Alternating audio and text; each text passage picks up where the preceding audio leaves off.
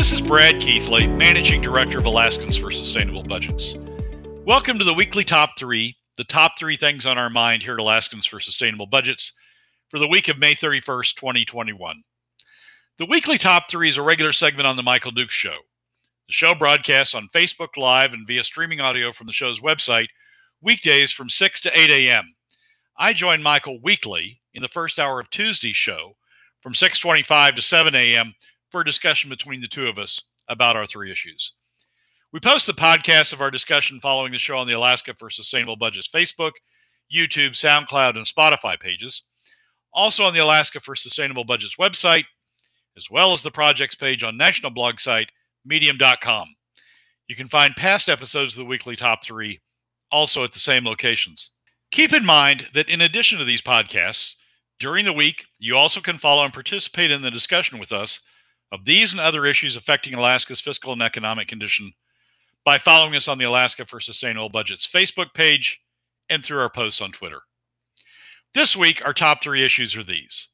First, we talk about the numbers involved in resolving the budget and why 11 and 6 are the key numbers. Second, we discuss the evolution of the discussion around SJR 6, the governor's proposed constitutional amendment on the PFD and what it's going to take to pass SJR 6 and constitutionalize the PFD. And third, we focus briefly on the new oil field announcement from Pantheon Resources. Big numbers, but it's all about the financing. And now, let's join Michael. We're in the special session area. What's uh, what's what's your take on what's going on? Let's start off. Well, this uh, this episode of the of the top three is going to be all about numbers. Uh, we're going to talk about the budget, and then we're going to talk about the PFD, and then we're going to talk about oil. And each one of them is going to be driven by numbers. And on the budget, the magic numbers are 11 and 6 uh, that people should keep in mind. There was an article in the Juneau Empire uh, a few days ago that was talking about where they are on the budget. Neal Foster was quoted, uh, a liberal, as he's the chair of the of the conference committee. Uh, appropriately, he was quoted liberally throughout the uh, article. Um, and this this passage, I think, says everything. It says the budget bill includes both the state's operating and capital budgets and the permanent fund dividend. But Foster said committee members also want to include a vote to reverse a state accounting mechanism known as the sweep. The sweep empties several state accounts at the end of each fiscal year and requires a three-quarter vote in each body to reverse. And so the magic numbers of 11 and 6 uh, are are the numbers that would that will stop the that would stop the sweep. The those are the numbers that the the power the minority has to uh, raise their hands and say, "Oh no, we're not voting for the sweep," and and and the leverage they have to negotiate uh, in this process. Eleven in the House uh, and six in the Senate, and I think they're going to need it because I, you were right uh, uh, in your opening when you were saying that that the delay that, that's going on here with the conference committee is is on purpose. I mean, what the, the tension that's going to go on here is this: they're going to go deeper and deeper into June, unless they reach an early agreement. But they're going to go deeper and deeper into June, increasing the pressure from those who think they're going to get pink slips and those who think they're going to be at risk of uh, of not having paychecks uh, come come July 1st. Put increasing pressure on that 11 and 6 to uh, to vote for whatever the conference committee uh, votes out, and they will tie uh, the PFD to uh, the the CBR, right. so that if you if you vote to reject the sweep, you're going to be voting to reject the the, the, the PFD. Uh, or the reverse sweep. If you vote to re- reject the reverse sweep, you're going to be voting to, to reject the PFD. That's how they'll tie the vote. And the question here is going to come: Is are there 11 in the House or six in the Senate. Doesn't need to be both. Can be one or the other. Is there 11 in the House or six uh, in the Senate who will stand their ground and say, I'm not going to vote for the reverse sweep uh, until you get a PFD, until we get a budget that has uh, a, a X amount of PFD, and the target is the $2,300 that uh, that the Senate put in. And and will there be 11 and six who are able to stand up to the pressure that's going to come as they go deeper and deeper into June? Uh, uh, trying to uh, push a, a, lower number. you've got it exactly right, and those those are the key numbers. So you know, go through your go through your roster on the House side, go through your uh, roster on the Senate side. Are there 11 and 6, 11 or 6 uh, that will stand up in either body and uh, and hold out for uh, uh, for a PFD? And, and and and once you do that, let's assume they do that, and let's assume they put the pushback is hard enough. Uh, then the question is going to be how are they going to fund the budget?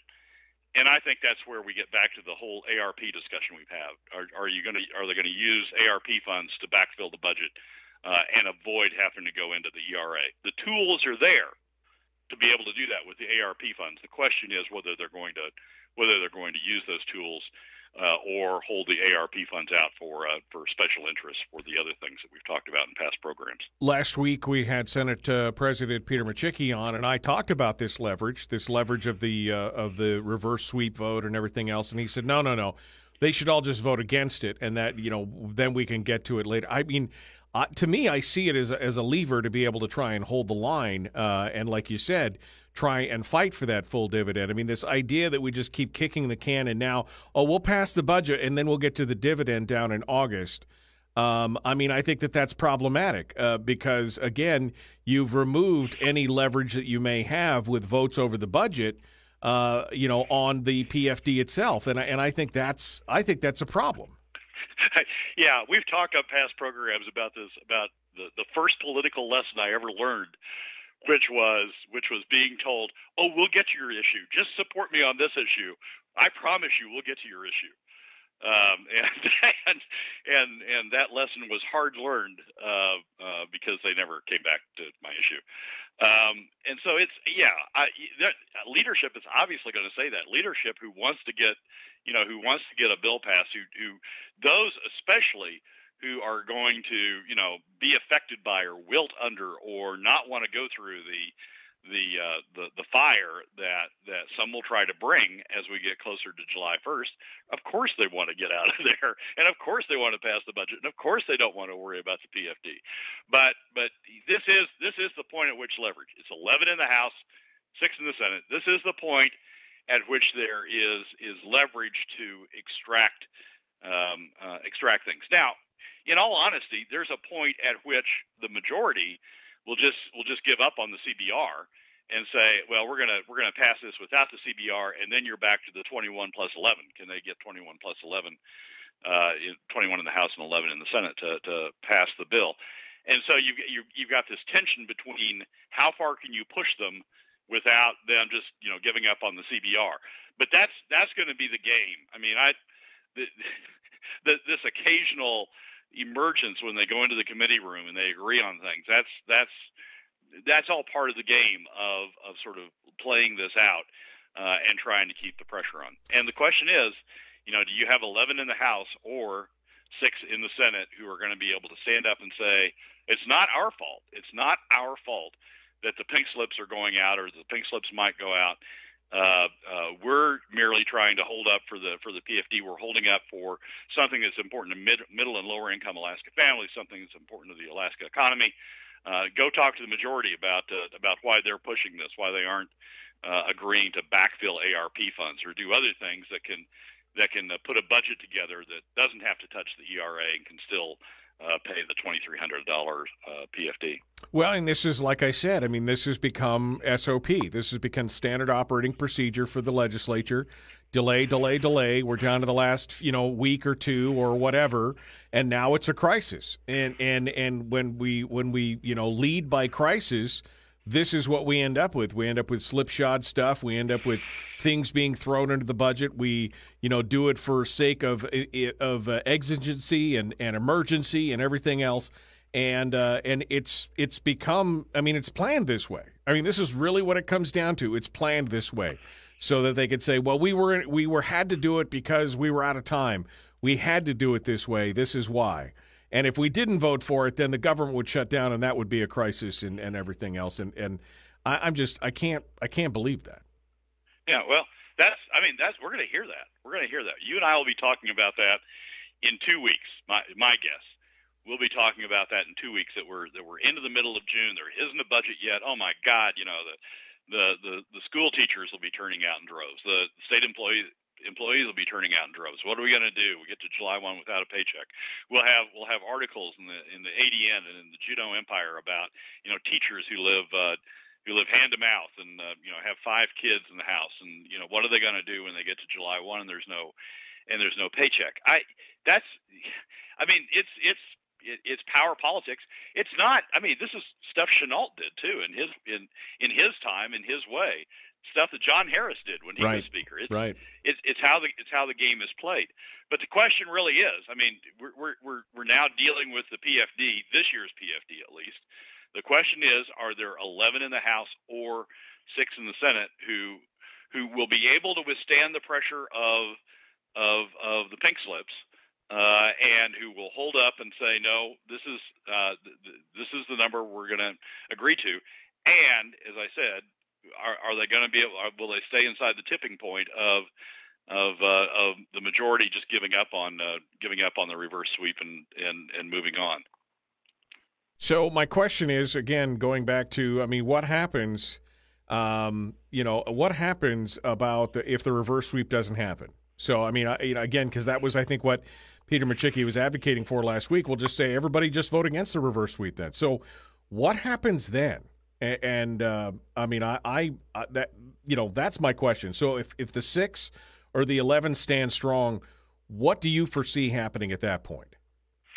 Well, uh, so so the PFD may be smaller uh, if they give up on the if they give up on the reverse sweep, because all you need to pass a smaller PFD then is 21 plus 11.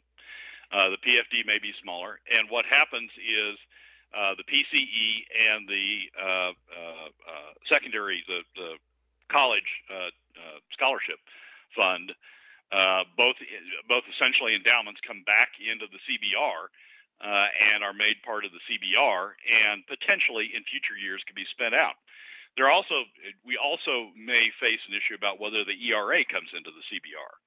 Uh, because uh, there are some who believe that uh, the same principle that applies to the um, the the PCE and the college education funds applies to the to the ERA, and the ERA may come back into the CBR. It's because not the it, end of the world. Because it's a designated fund, right? I mean, that's why it's basically right. sweeping all designated funds back into the CBR. Right. There's a there's a strong argument, I believe, that the ERA is different, uh, but the you know, the, there will be there may be some who take that to court. We may find out differently, uh, but they'll come back into the CBR. And then the then the concern is that once it's in the CBR, even though they, they may put it in separate accounts and they may put you know separate covers on it, uh, once it's in the CBR, then it's subject to being uh, uh, uh, used in subsequent years uh, to cover subsequent years' deficits. It'll be part of the kick the can down the road approach. And if the ERA comes back, there's a there's a problem with the ERA coming back because it would come it would leave the the permanent fund corporation and come over to the Department of Revenue for investment. And the, the permanent fund corporation has a lot better investment history than the, right. than the Department of Revenue does. So the returns on that portion uh, might suffer. So it's there, there's a lot of different things that uh, that that happen, but uh, you know one consequence is that uh, uh, that the permanent fund might be smaller. I mean, it because then you only need 21 plus 11 to be able to uh, to pass the permanent fund, and there might be uh, support for the, the the minority loses the leverage it has, and the support for the uh, uh, in the majority for a lower permanent fund might be sufficient to uh, to pass it. Now, the, the the only thing about going into the CBR is that it then does require a three quarters vote to be able to draw that money back out of the CBR if the sweep uh, if the sweep does fail or the reverse sweep rather does fail. Then, uh, then, th- then that money remains in the CBR and it requires a three quarter vote. Not that they haven't had success in getting that threshold. Obviously, they spent out, you know, a dozen billion dollars out of that fund without much problem. But it does put a little bit of a higher hurdle on it, so there may be some some positive on that side as well. It it could be, uh, uh, could be, but we've had a history of of using up the. We've had a long history of using up the CBR uh, to cover to cover deficits and not really, you know, worrying about that uh, uh, much from year to year. So I think there would be. I know I know Lyman uh, Senator Hoffman has a lot of concern about the PCE coming back into the CBR. That it will never get redesignated. It'll never get set up separately again and and all of this work year after year after year of putting money into the into the PCE to build up that fund and and protect the PCE uh, will have been undone. And I and I and I know he has concerns about that. I guess my main concern, Brad, going into putting the the you know putting all the reverse sweep money and even potentially the ERA in there is that again um, it uh, you know it, it it shortens the dividend for sure. Uh, it definitely makes the earnings reserve less viable as an investment tool if that money moves off of the permanent funds books. Um, and but I mean, is there any upside to it that you see? I mean, other than um, you know taking some of this out of the immediacy of just the tyranny of the majority, so to speak, is there anything else that pulls it out? The the, the upside, I guess, is the, the, the one upside I can I can that strikes me is the two thirds vote that, that we were discussing on the on the program. But I don't I, I I don't see that much as an upside because I think you know, once it's in the CBR, once it's no longer in the permanent fund, once it's in the CBR, I think the, the inclination will be to spend it down and to continue on uh, this this uh, kicking the, the, the the effort to kick the can down the road. Um, and I think that's um, you know it'll make it a little bit more difficult. The three quarters vote will make it more difficult to uh, uh, to do that. But I we've blown through that the last decade, and I don't really see that as a showstopper potentially risking taking the ERA money out of the permanent fund, uh, out of out of the permanent fund corporation, out of the permanent fund corporation's hands. I think that's a that's a not insignificant risk. Um, Treasury or the Department of Revenue is not really set up to make long-term investments in the same way that the permanent fund corporation is. They don't have the same time horizon. They're they're more adept at managing money as opposed to investing money. Um, uh, making sure that, that, that funds are available uh, when needed on the revenue side. So I think there's I think that's a that's a that's another downside. I see people in the chat room. Uh, uh, well, people, I guess uh, Harold mostly talking about how we're normalizing the idea of taxation. Um, look, I don't think that w- I don't think if we were fiscally responsible, we'd need taxation in this state. The problem is, is that we don't have the political will to pull the government budget down to where it needs to be. So what's going to happen is they're either going to, I mean, first of all, we've already got taxation in the form of a PFD uh, taking. So there's that. I said, but on top of that, there is no political will to fix it any other way. So what alternative do we have other than to, you know, move this taxation off of just the PFD and affecting the lowest, you know, 40% of income earners the hardest? To you know to basically equ- equalize that across a larger spectrum, whether it's through sales tax or a flat tax or whatever it is that we decide. We're already facing those taxes. Yeah, you we'll we'll talk about this more in the next segment, but we we've already normalized taxes. I don't we we've had taxes the last 5 years. That's what PFD cuts are. Taxes on the middle and lower income Alaska families. Uh, we've normalized it. And and and that's there there is no way of balancing the budget without some form of revenue. Uh, we've we've we've reached the point where you can't get a consensus. You can't get 21 plus 11 uh, to to cut the budget uh, anymore. Uh, the governors recognize that. The governor's given up on cutting the budget. Heck, his, you know, the, we probably ought to do this in the next segment also. But but the governor's spring uh, 10-year forecast, um, his spending level for FY22 is 6% above where his spending level was in the 10-year forecast he released last December.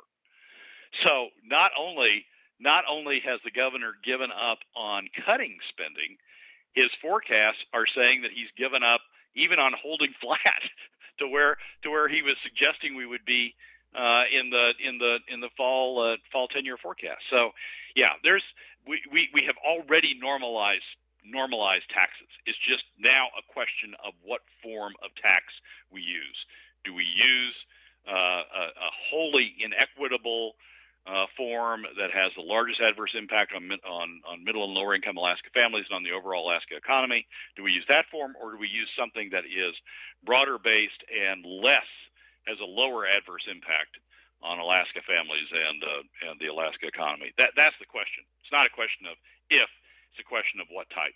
But see, this seems to be the argument. I mean, Natasha von Imhoff is quoted in the ADN as saying some lawmakers do not support paying a dividend that requires any taxes at this point.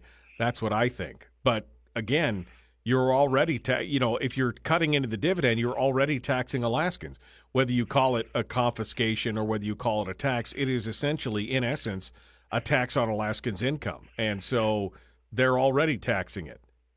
Yeah. Senator Hoffman called her out on that and said that's just a question of framing. I mean, she's framing it in a way that works for the top 20%, right? I mean, oh my God, yeah, we can take the PFD. Don't worry about the PFD. That's not really taxation. We're really worried about taxation. Well, taxation would reach would reach the top 20%.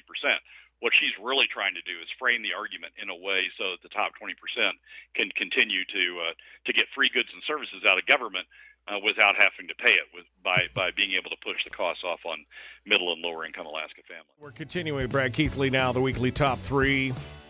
We're on to number two, which is the PFD. We've been kind of skirting around the issue during the break here with Brad, talking about various aspects of it.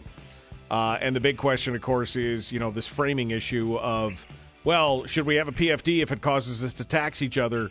You know, we shouldn't have a PFD if it's going to cause us to have to. We already have to. The taking of the PFD is the largest adverse uh, impact on Alaska families and on the uh, on the economy as a whole. It is a tax. Now, whether you call it a tax or a confiscation or whatever, but it has the effect of a taxation, especially on those who are in the lowest 50 percentile of the income. They feel it more than anybody else.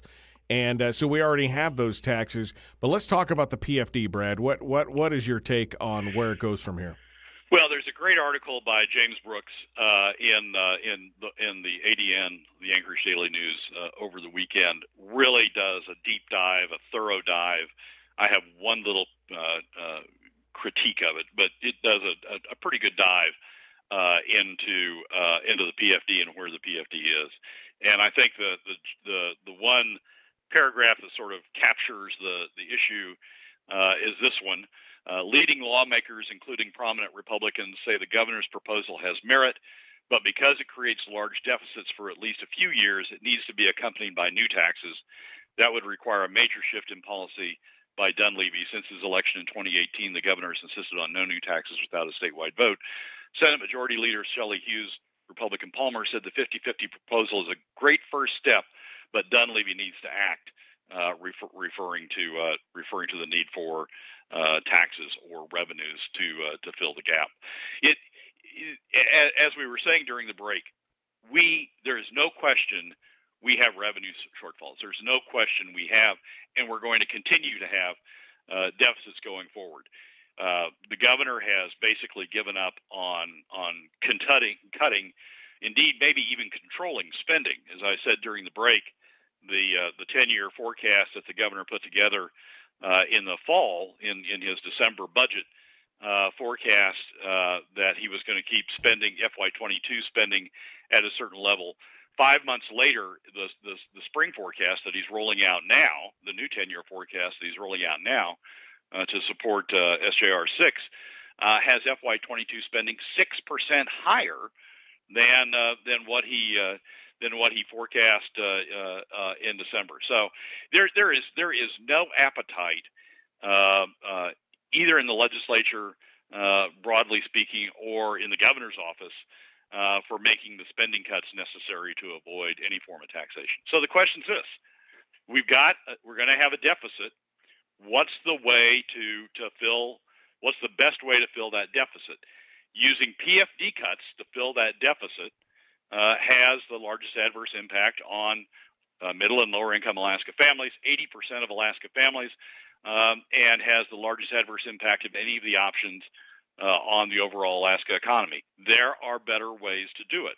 And, and I think what, what people are confronting uh, is something that we've talked about on the show before, which is before people give up their hands on the PFD, before they allow the PFD to be constitutionalized, uh, and take it out of the legislature's hands, which is what constitutionalizing it would do, before before the legislature gives up gives up its control over the PFD, its ability to use that as revenue to fill these deficits, they want to see what what other form of of, of revenue filler uh, is is going to come out of that. So it's it's we've gotten to the point where I think people are uh, generally supportive of constitutionalizing the PFD, but recognizing that we have these long-term deficits Uh, I, I, I take issue with those who would characterize it as short term. Recognize that we have these long term deficits. Um, uh, the question is, you know, what are we going to use as a revenue filler? And now, and now the debate needs to move, and I think it is moving toward what revenue filler, what revenue approach are we going to use to uh, to fill the deficits going forward? That question has become part of the PFD issue and needs to be answered before we get to constitutionalizing the PFD. Brad Keithley is our guest, Alaskans for Sustainable Budgets. This, I mean, this fight is, you know, uh, is been going on constantly over the last, you know, five, six, seven years. This fight over the PFD. It has be- become the central focus of almost every session since then. And one of the reasons why, obviously, constitutionalizing the PFD is important is that it takes that uh, it takes that out of their hands, and then they may have to face the hard reality of well, here's it. You can't draw from this pot of money anymore. You can't use it as your slush fund or your piggy bank. And you now have to face the fact that these deficits, be they long term or short term, um, these deficits are there, they're real, and you have to face the fact that you know you're either going to have to cut deeper into the budget, or you're going to have to you know provide you know show to Alaskans why they need to pay a specific tax for it. And I think that's what they've been avoiding this whole time. It is, and and the PFD has been a convenient way to do it because it's sort of a backdoor tax, right? They, they don't have to. They, they can avoid saying they're taxing uh, because they can just cut it out of the appropriations. It's sort of the British way of taxing, actually, to do it in in each budget cycle. Um, and they can, you know, and, and so it's sort of been their backdoor way of avoiding avoiding it. Well, obviously it's eliminated. we've gotten to the point where we're eliminating the, the PFD. I mean, the, the, the leftover PFD isn't even $500. People are saying it's $500. But if you don't use the ARP funds to backfill a portion of the re- a portion of the uh, a portion of the revenue, it's not even $500. So we've gotten to the point where the PFD is about to go away, and and and that I think has triggered pushback, and and saying no, we need to constitutionalize the PFD. But then you have to address you know what kind of what kind of revenues you're you're going to have. This is it isn't a question of and and and, and Michael, I, I know this is you know I know this is not going to be fun in the chat room, but this is not a question of may have to adopt new revenue measures. We will have to adopt new re- revenue measures. There is not the will in the legislature the way we're going now, and in the governor's office. There's not the will to make the spending cuts uh, the deep spending cuts that would be necessary to get us uh, down to uh, uh, uh a level that, that could be filled by traditional by traditional revenues. Uh, traditional revenues plus plus 50% of the of the POMV draw. So it's we, we are confronting this, and and the question is, are we going to continue to use the PFD, the the approach that has the largest adverse impact on Alaska families and the Alaska economy to fill those deficits, or are we going to come up with a better, uh, more equitable, lower impact uh, uh, revenue approach that uh, that that that positions positions us to meet these revenue shortfalls in the future, and or these deficits in the future. And and I'll add one thing that we've talked about on the show before. It, the the the upside, if there is, of of these other revenue measures, is that they would engage more Alaskans uh, particularly the top 20%, particularly the donor class, particularly the class that uh, that uh, the legislature listens to mo- most. It would engage that class, that bracket, in pushing back on spending. Uh, and frankly, I think one of the reasons you find Democrats uh, sort of, you know, silently agreeing to continue PFD cuts is they don't want to engage that top 20% because they know the consequence of that will be will be pressure on to reduce spending. So, I, we've got a lot of issues coming up, but, right. but it's boiled down to: Are we going to use the PFD or are we going to use uh, uh, uh, other revenue measures? Uh, been brought up a couple times here by a couple different people, but and I agree in part that. Uh, part of the solution is going to be upping the take uh, from the oil industry, and I know that uh, Mike Shower's slides uh, that we talked about uh, last week. I think maybe maybe it was the week. I guess it was last week. Uh, you know, utilizes that as a portion of this. That there will be new revenues, but there'll also be a adjustment to the uh, oil taxation. Uh, that there's more to be left on the table there as well, and that's part of the solution, Brad. Right? I mean, as we look forward on this, part of that solution has to come uh, from from the industry as well. I agree, but we're a billion and a half short. Uh, uh, the deficit is a billion and a half, and so the question is billion and a half or more, depending upon the year. And so the question the question is, uh, yes, oil is part of the solution. Mike Shower talks about 200 million. Maybe there's a year, maybe there's a little bit more, maybe there's a little bit less. They are part of the solution, but that's not that's far from being the only solution. Uh, and there is a substantial gap remaining uh, beyond uh, beyond just uh, changing oil. Even if you did, even if at the extreme you took Bill Wielechowski's approach and wiped out all of the uh, what are called the oil credits, which are really reductions in tax rate. Uh, even if you wiped out that, that's just a billion dollars. That still doesn't get uh, the the deficit closed. So there there is going. I mean, we need to have we need to have this debate about what individual tax uh, uh, uh Alaskans are going to are going to bear uh, in order to close the deficit. Is it going to be through PFD cuts that shoves it to middle and lower income Alaska families, or is it going to be something more equitable, more broad based? You talk about number three. Your new talk about number three is uh, new oil, including uh, the new uh, find along the Dalton Highway. You want to touch on that quickly here with us? Yeah, it's um, so there's an article in the Alaska Journal of Commerce that talks about uh, an announcement by uh, the successors to Great Bear. Uh, a lot of people may remember Great Bear, uh, who was you know exploring south of the south of the north of the Brooks Range, but south of the traditional oil fields. Um, and there was an announcement last week that by Pantheon Resources, which is the successor, that they may have found uh, roughly 1.4 billion barrels of recoverable uh, oil in this play. To put that in context, the big, you know, Conoco's big Willow prospect, is only 590 barrels, uh, million barrels of of recoverable oil. So we're talking about something that would be close to uh, doubling, close to double in size. But it's it's all about numbers. Are they got? Is there going to be oil price, uh, oil demand, and oil price uh, that justifies someone coming in and making the investment necessary uh, to uh, to develop that field?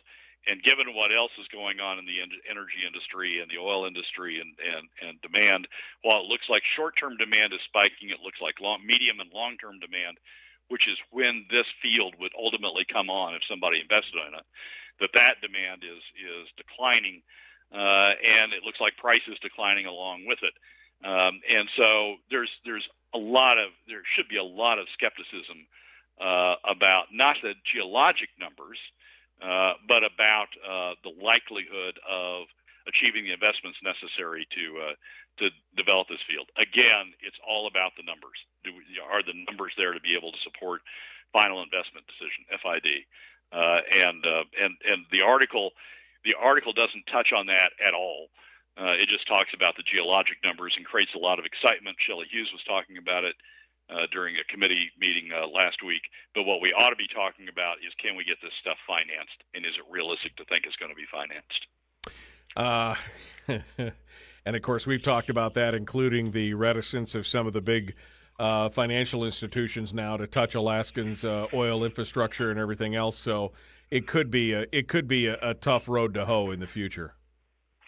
Yeah, there's not there's not a lot of good signs out there that new resources. I mean, IEA, International Energy Agency, came out last week and said we don't if we're going to achieve uh, uh, uh, uh, net zero net zero emissions by 2050, which is the Paris goal. If we're going to achieve that, uh, we we we should not develop any new oil and gas fields from here on out. We should just ride down what we've got. That we've got enough to get us to get us to to to, to 2050, and, and, and at that point we've converted over to renewables. Um, so there's a lot of a lot of things that that are occurring in the energy world, energy finance world, that that tells uh, in potential investors to be cautious about investing in oil and to look elsewhere in in, in renewables, for example, for uh, for new investments. So it's it's not just Alaska that's challenged, but but Alaska is very challenged in uh, in in finding uh, uh, uh, the numbers, finding investment dollars to support support these these types of developments. Heck, uh, uh, Pantheon doesn't even have doesn't even have financing right now. In the article, they said they don't even have financing for next year's uh, exploration program to continue to to to define these reserves. So you know, thinking that they're going to get to long-term FID on this, that they're going to find enough financing to, to go to long-term development on this is is um, very uh, very stretched thinking. Let's try to put it. Let's put it that way. Uh, Brad, uh, 40 seconds, uh, last final thoughts. What do people do? Marching orders, how can they help? I, if it were me, and, it, and and I will be supporting the 11 in the House and the six in the Senate on uh, on holding out on uh, uh, on the uh, reverse sweep and uh, and using that as leverage to uh, get what they can out of this year's PFD. Well, that's what we got to do.